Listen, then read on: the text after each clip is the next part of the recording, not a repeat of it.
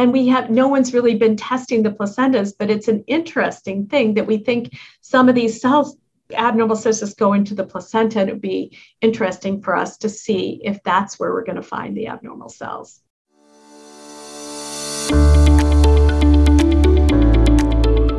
Hi, I'm Mary Wong. And I'm Dr. Tanya Wild. We're wellness experts, fertility strategists, and moms who overcame infertility infusing science and all things natural. We are on a mission to boost your mood, your bod, and your inner mama spirit as you navigate this thing called life, from fertility to pregnancy and mamahood through menopause. Think of us as your own personal fertility squad as you make, grow, birth, and raise your baby fasten your seatbelts, lean, lean in, and get ready to learn and be encouraged. This is my Fertology podcast. So thank you so much for this. And I think is there another question, Tanya? Do we miss anything? I and if not, we should go question, straight to the mosaic. So one last question is: Is this a replacement to testing in pregnancy? So you are now pregnant with a PGT healthy embryo and you're 11 weeks. Would you test? do all the standard testing of the baby. So tell us about that. Yeah, we still recommend that. We um, we um, there is probably about a one to two percent error rate, um, and part of it is mosaicism. Part of it may be error, um, and so we because we are again taking the cells from the part of the embryo that would become the placenta. So sometimes the fetus isn't the same as the placenta. And, um, and so we do um, uh, encourage our patients to also get NIPT, non invasive prenatal testing and um, and and our partnered OBGYNs we say no no just because they had their embryos tested doesn't mean they shouldn't have any prenatal testing so absolutely absolutely they should have that a little more confidence going yeah. in though for that yeah. testing. You're less stressed yeah. out, which helps having done the PGT, doing yes. those prenatal testing. If you've done both of them, that's great. Yeah.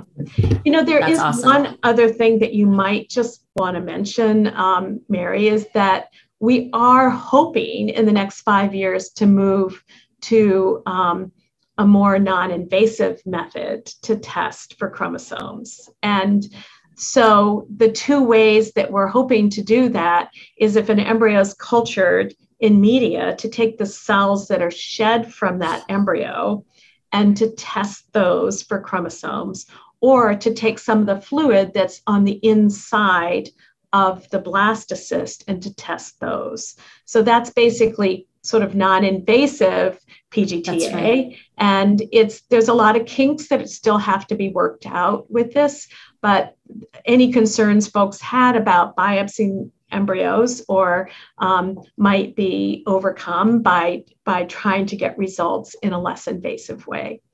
I love once that. the technology is there. Yeah, it's yeah. great. It's a brilliant because idea. Yeah, it's a patient question I get a lot. Like, what if it's there's damage and that's why my PGT right, right. embryo didn't transfer, and and so then yeah, it kind of takes that factor away. Yeah, even us as physicians, our embryologists are like, they are so hardy. And we're like, oh, yeah, but you're doing this and this and this to the embryo. But um, they do seem to do quite well. So, and all of the studies so far that have looked at outcomes after doing PGTA with blastocysts, with the trophectoderm biopsies, have been um, encouraging in terms of outcomes. Awesome. Well, thank you. Okay.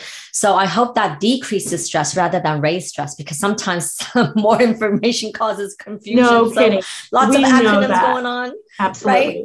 Mm-hmm. So if there's any concerns, like feel free to reach out to us. and then now let's like totally well it's not actually it's the same thing but deeper dive into mosaicism which we mentioned earlier so let's begin that conversation and i'm so excited that uh, Dr. Laurie Marshall has actually done research on this. So let's go straight into it. Yeah, what is it first, Mandy? what yes, thank you so yes, much yes. for inviting me. This is a sticky topic, and hopefully, I can um, explain it clearly to everyone. Um, and it and we struggle with it every day. Um, basically, what mosaicism is is in general the presence of more than one distinct cell line in a sample from an individual, from a person. right? So, and some of you have heard, so you can see there, for example, there's a mosaic Down syndrome. So there are, are individuals who have Down syndrome, but they have some cells that are Down syndrome and some that are normal. And usually in those cases, they're not as severely affected as if they were full chromosome Down syndrome, right? So, um, so, so, so you know what? Before you go on, if you don't mind, we're just going to rehash exactly what that means. So when we take out, when we biopsy some cells, and it's more than one, right? So you can have multiple cells, and some of them are tested as normal chromosomally, and others may actually say, oh, there's Down syndrome cell, cells here. Right. Yes. So yes. that's what mosaicism is. So that's, it's not so, all the cells. So, so yeah. So technically you're talking about an individual, right? But we go back to embryos and we can look at embryos that have a mixture of normal and abnormal cells. So, um, so if you look at a blastocyst and it has an outer portion to it that we call the trophectoderm, and um, and that those cells become the placenta, and there's a portion that is the inner cell mass that becomes the fetus. And those can be all normal, and we call that a euploid embryo. They can be all abnormal, and we call that an aneuploid embryo, or it can be a mixture of both. And so the mixture could be that the cells are normal um, in the inner cell mass, which is the portion that becomes the baby, and abnormal in the placenta, which is a portion that becomes, or in the trophectoderm, which becomes the placenta, or the normal and abnormal cells could be scattered throughout the embryo. So this is the bane of our existence, right? This is so difficult for us because when we're testing embryos, we want a normal, abnormal result. We don't want anything in between. Um, and so this challenges us a lot um, because, of course, we don't want to transfer an embryo to a patient that um, would result in an abnormal child. The truth of the matter is, although I used an example of a mosaic child, there aren't that many mosaic individuals. And so, really, with IVF, we're not trying to prevent mosaicism, we're trying to just get our patients pregnant with healthy children. And mosaicism isn't really something that we've thought about much in the past until we now have such sophisticated testing of embryos that we can see these in between results.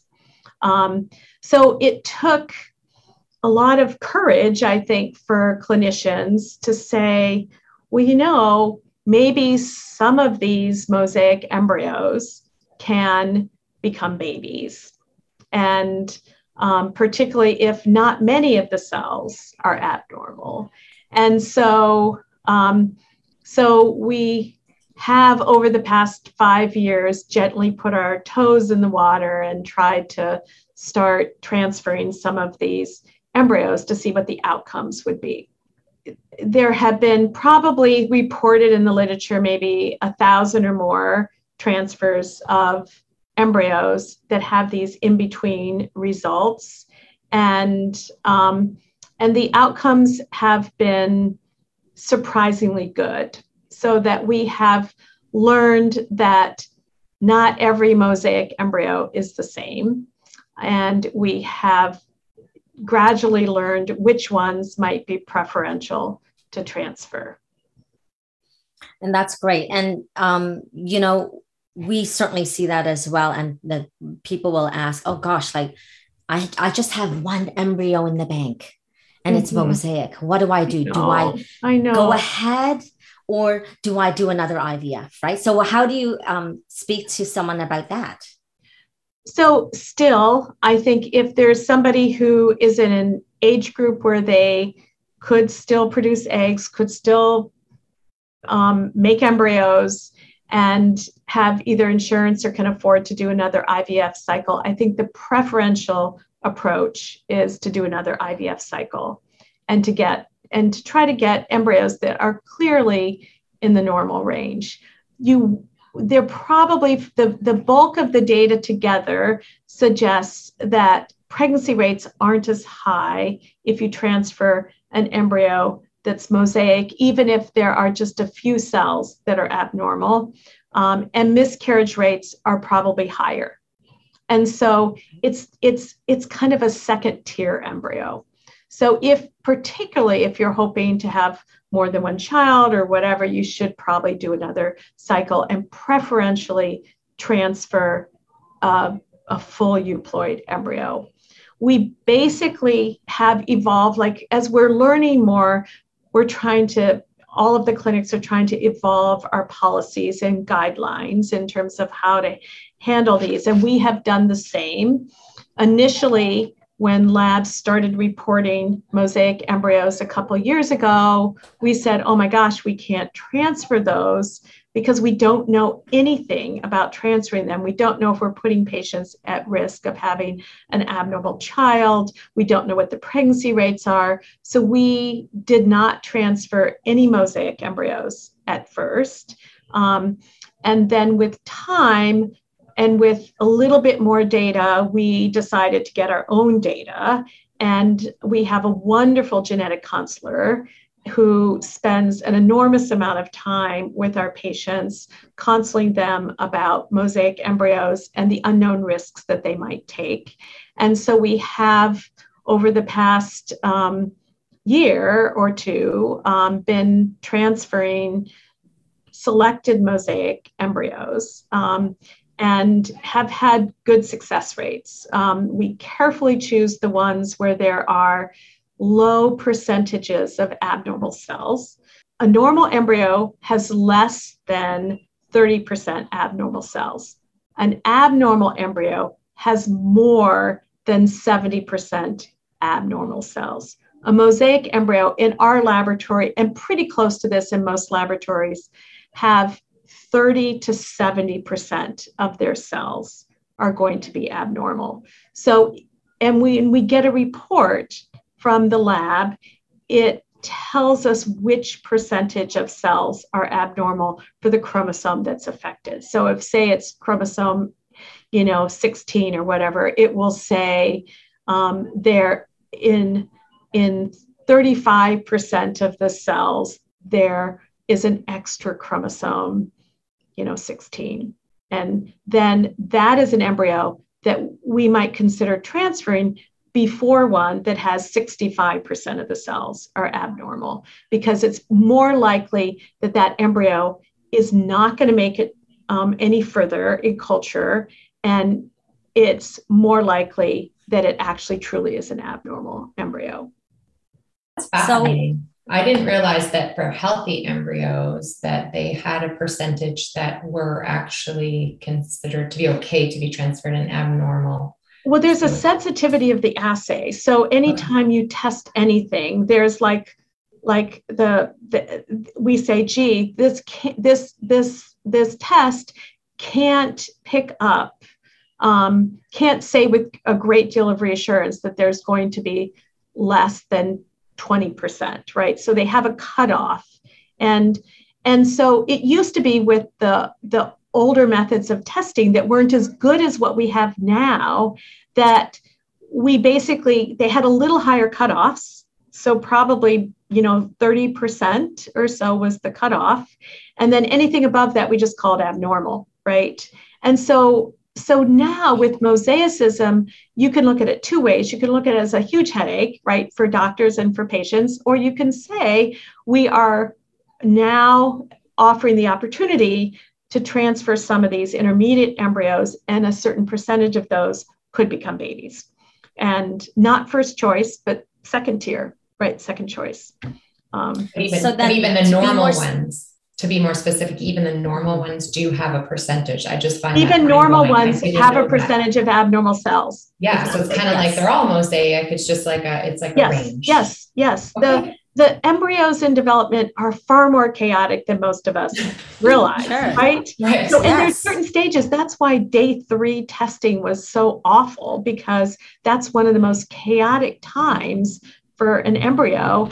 And, you know, the blastocyst, by the blastocyst stage, the embryo has settled more into its its chromosomal makeup, but it still has work to do, right? So, um, and um, and and we don't totally understand what happens it's very research on an embryo from like day 7 to day 14 is really restricted right so right. it's hard for us to learn that mm.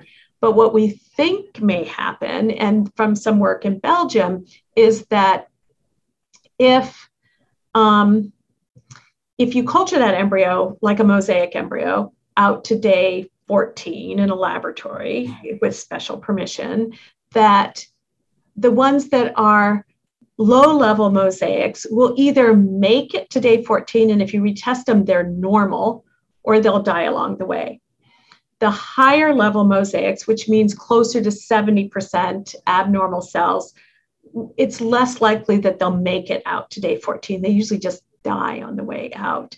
But all mosaic embryos in the study from Belgium, if they made it to day 14, they were normal. So they um, they do they do probably repair themselves to a certain extent, or the fetus, you know, the embryo kind of throws the abnormal cells into the placenta. Mm. And and then the fetus may be normal. So going back to um, for those people that are joining in, we just want to refer back to the previous interview, which is about the genetic testing in general, and we were addressing also how not all um, chromosomally normal embryos are babies. So you just basically spoke to that, which is great. And so, uh, and and then going back, we want, need to actually introduce you again because for this portion of it, some people may be just joining in. And Dr. Lori Marshall is from the Pacific Northwest Fertility Clinic in, in Seattle. And she is, I'm so proud to hear this, by the way, that you are the first fertility doctor, a female fertility doctor in Washington. And not only are you a fertility doctor, endocrino- reproductive endocrinologist, but you're also an OBGYN. And um, I love it that you're a professor and researcher as well as a professional, a, a doctor seeing patients. But I, I, what I love most is that you're also an advocate who is currently supporting uh, a movement to pass legislation to require insurance coverage for to help uh, build families in the state of Washington. So you know, like, thank you, kudos to you. It, obviously, it shows that you are dedicated and you are there for people building their families. So thank you. Thank you for inviting me on your show. I really appreciate it. Oh gosh, like people need to learn about this, and I certainly taken away some stuff here, I, and uh, it, so I can go back to we can go back to our patients and give them more information as well, and to not confuse, but really to have informed choice and decisions around, you know, do we really want to do genetic testing, and then secondly, if we have mosaicism, do we transfer that and mm um, have them be informed so they can self advocate, right? Right, right.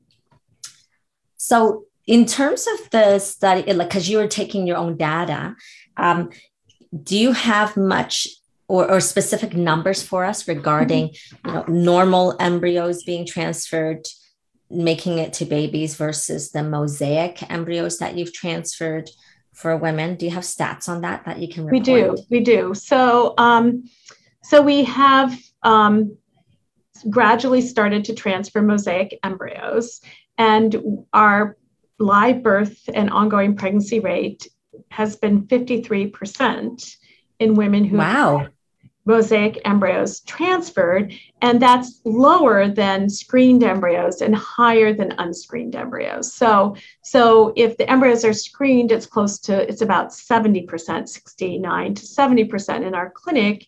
And if you don't screen embryos at all, it's various age groups, and um, and it's it would be lower than that 53% in the range of 30 to 40% depending on the age of the of the, the woman so so it does it, it is encouraging i would say that we spent a lot of time picking the patients that would have mosaic embryos transferred and picking the embryos that they transferred. For example, almost all of those patients that conceived had low level mosaics or what we call segmental mosaicism. So they have, so um, they, when you do PGTA, you look for an extra chromosome, a missing chromosome, but we also look for a big chunk out of a chromosome, which we call a deletion, or a little bit extra chromosomal material, which we call a duplication. And they're less common than the trisomies, which is an extra chromosome, or monosomies, which is a missing chromosome.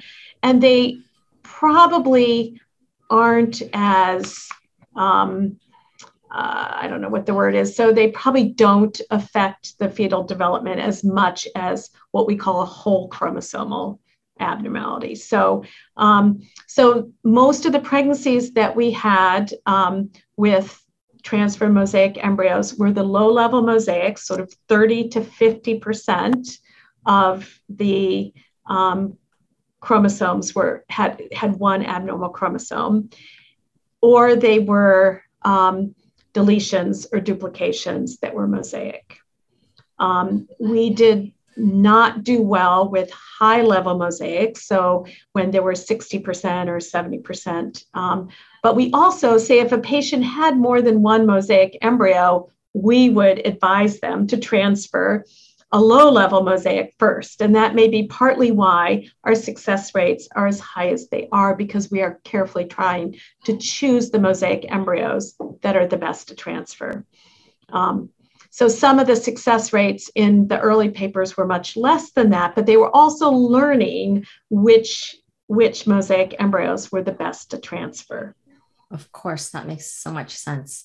That's again very enlightening. And I remember what you said in the first um, portion of the podcast, where you mentioned that, you know, it doesn't matter your age. Once you've tested and it's uh, whatever the chromosomes are, if it's normal, then it, it's irrelevant of age, correct? Am I saying it right? Right, pretty much. Yeah, it's just a teeny bit less for a 41 to 42 year old age group, but it's like 61 to 62% and high 60s to 70s for our younger patients, but very close to the same.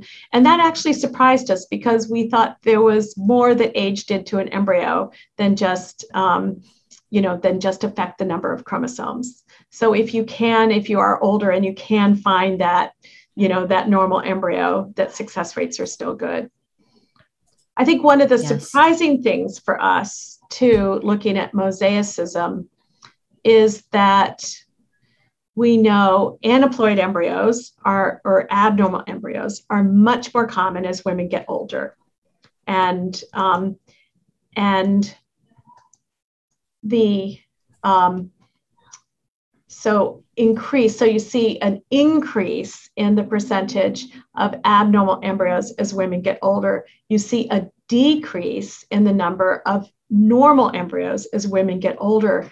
But mosaicism we see in all age groups.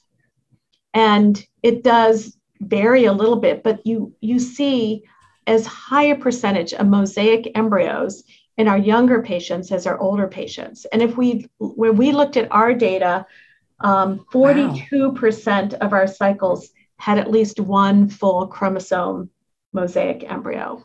So this is not a small problem. This is not something that just, you know, happens every once in a while. Um, and in many of our younger patients, they also have enough normal embryos that they don't really have to deal with the question of mosaicism. But we we say, hey, hold on to those embryos, but don't use them first. You want to use the ones that are definitely normal first. And but a lot of these young women who have good egg supplies, even egg donors, have mosaic embryos. And um, and it may be that they're closer to normal. Some of these are closer to normal. And so, because they have more normal embryos, they have more of these closer to normal embryos. But we don't really have a good handle on why it's not age dependent, really. I love that. And that's something new. I did not know that uh, there were lots of uh, mosaic embryos for the younger population, especially the donors. So that's really insightful. And um, I guess when you talk about low level versus high level mosaicism, and just to be clear and to reiterate, um, uh, in terms of low level now specifically, does that mean it's like just one chromosome that is wrong and it may only be like let's say they are biopsying 10 cells and out of that you know two are abnormal and it's the specific chromosome for down syndrome that is the issue like i wanted like have clarity for people exactly what mm-hmm. that means mm-hmm. so so yeah so so it, that's not exactly how the results come out but that's basically a good way to think of it um, and usually we don't take quite 10 cells away from an embryo we might take five but so right. so yes so low level means yes a lower percentage of the cells show the abnormality and um, and so we think then that it's more representative of the embryo if a if a higher percentage of the cells are abnormal, that's more representative of an abnormal embryo. But the other question that you asked is a good one, too, which is that sometimes we do see two chromosomes that are mosaic. And in our experience and in the experience of others, success rates are not as good when two chromosomes are, are reported as being mosaic even if they're low level mosaicism, we haven't seen we haven't seen pregnancies in that group. Others have seen some pregnancies, but at a much lower rate. So in we certainly would prefer to put in our low level deletions, duplications, whole chromosome abnormalities first. Second is probably the high level um, deletions and duplications. And then um, you know, and then really, you know, tied for last place would be two chromosomes affected or a high level whole chromosome mosaicism, which means an extra, a full extra chromosome or a full missing chromosome. So we do tier that, and and our genetic counselors are very careful about that. Initially, there was like, oh, if there's an extra one, it's worse than if there's a missing one, or you know, they went through all of this. But this is pretty much how we're looking at it now. The low level mosaics are the first ones we transfer. The last ones are when two chromosomes are affected. Wow, this is awesome. Yeah. Uh, lots to think about for sure. And I know it's come, like, you know, we could just talk about it for a whole day, but yeah, we're all busy and we have to run off and do our thing. And, and there's so many things, variables, and, you know, life is a miracle period, right? And to add all this to it, it's, it's complicated. I think it brings hope to mosaic um, embryos. And I think it gives me more, uh, definitely an understanding that, you know, I mean, if, if, if uh, the normal embryos have a little bit of abnormal, then it's just all in a spectrum right. and the technology spectrum. is just going to get better and better over yes. time, which is very exciting. So thank you so much for yes. sharing, Dr. Yes, yes. And I think we're moving to the point where we hope people understand we're just trying to select the best embryo. So mm-hmm. we'll pick the ones that are completely euploid first, and then we go down this list. And um, and if you just have embryos that are down the list a bit, we don't necessarily toss those, but we can we can maybe give them a chance, um, although they wouldn't necessarily be the first um, pick if we had a lot of embryos to choose from. And it also gives us an answer to that question too. Like, why is it that some of the PGT healthy embryos don't take? right. Because, right. Exactly. It sense. is one of the reasons, yes. probably.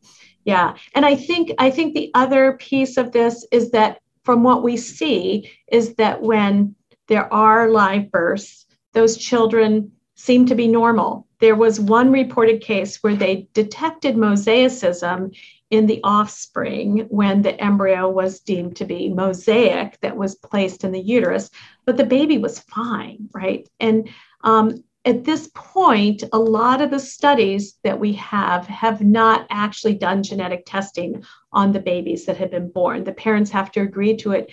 And, and frankly speaking, a lot of folks that have put in mosaic embryos are like done with genetic testing.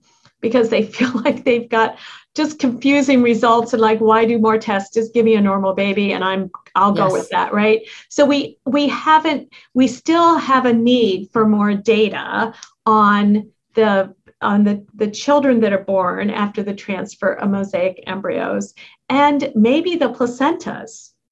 And we have no one's really been testing the placentas but it's an interesting thing that we think some of these cells abnormal cystis go into the placenta and it would be interesting for us to see if that's where we're going to find the abnormal cells. Wow this is awesome. This has been yeah. so enlightening and enriching and i hope that everyone that's um, participating in this conversation gets a lot out of it and then that it really does help you decide what to do in your journey when it comes to ivf and certainly um, go check out both of the podcasts so this one and then you know um, by the time this is out, uh, we will definitely have our My Fertology website up and running. And there are other pre recorded um, podcasts there already to serve you in your life. On, we look at all the pillars of your health as well. Do you have anything else to add, Tanya, about that? Uh, I guess the biggest thing, uh, just in relation to this episode, is that Dr. Laura Shaheen works with Dr. Lori in Seattle. And one of the episodes that we recorded was on giving hope to women with PCOS.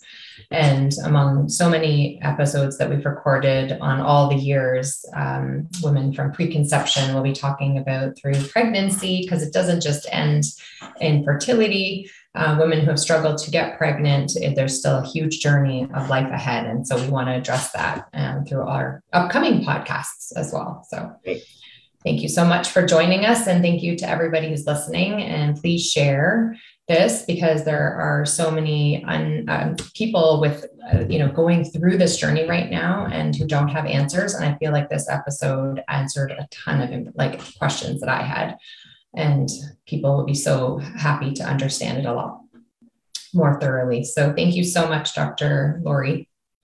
Yeah, and I'm so excited. Yeah, thank you so much. And you know what? We have to also announce this. Like, we are super excited because coming up soon, we're also going to be start an actual program where we can mentor you through your fertility process. Because you know, although Dr. Tanya Wild is the naturopathic doctor and I'm a, a um, acupuncturist and traditional Chinese medicine practitioner, it's much more than you know either sticking a needle in or doing IVF or taking a supplement. It's it's about your life and your well being while you're going through it. And we are going to hold your hand through the whole thing to make this process way easier. So we're super excited to be able to promote and share the live webinars that we're going to have um, in the future.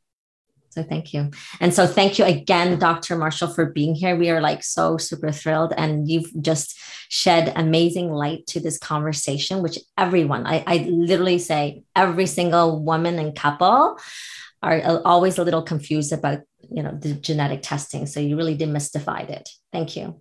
Great. Well thank you so much for inviting me. It was a pleasure.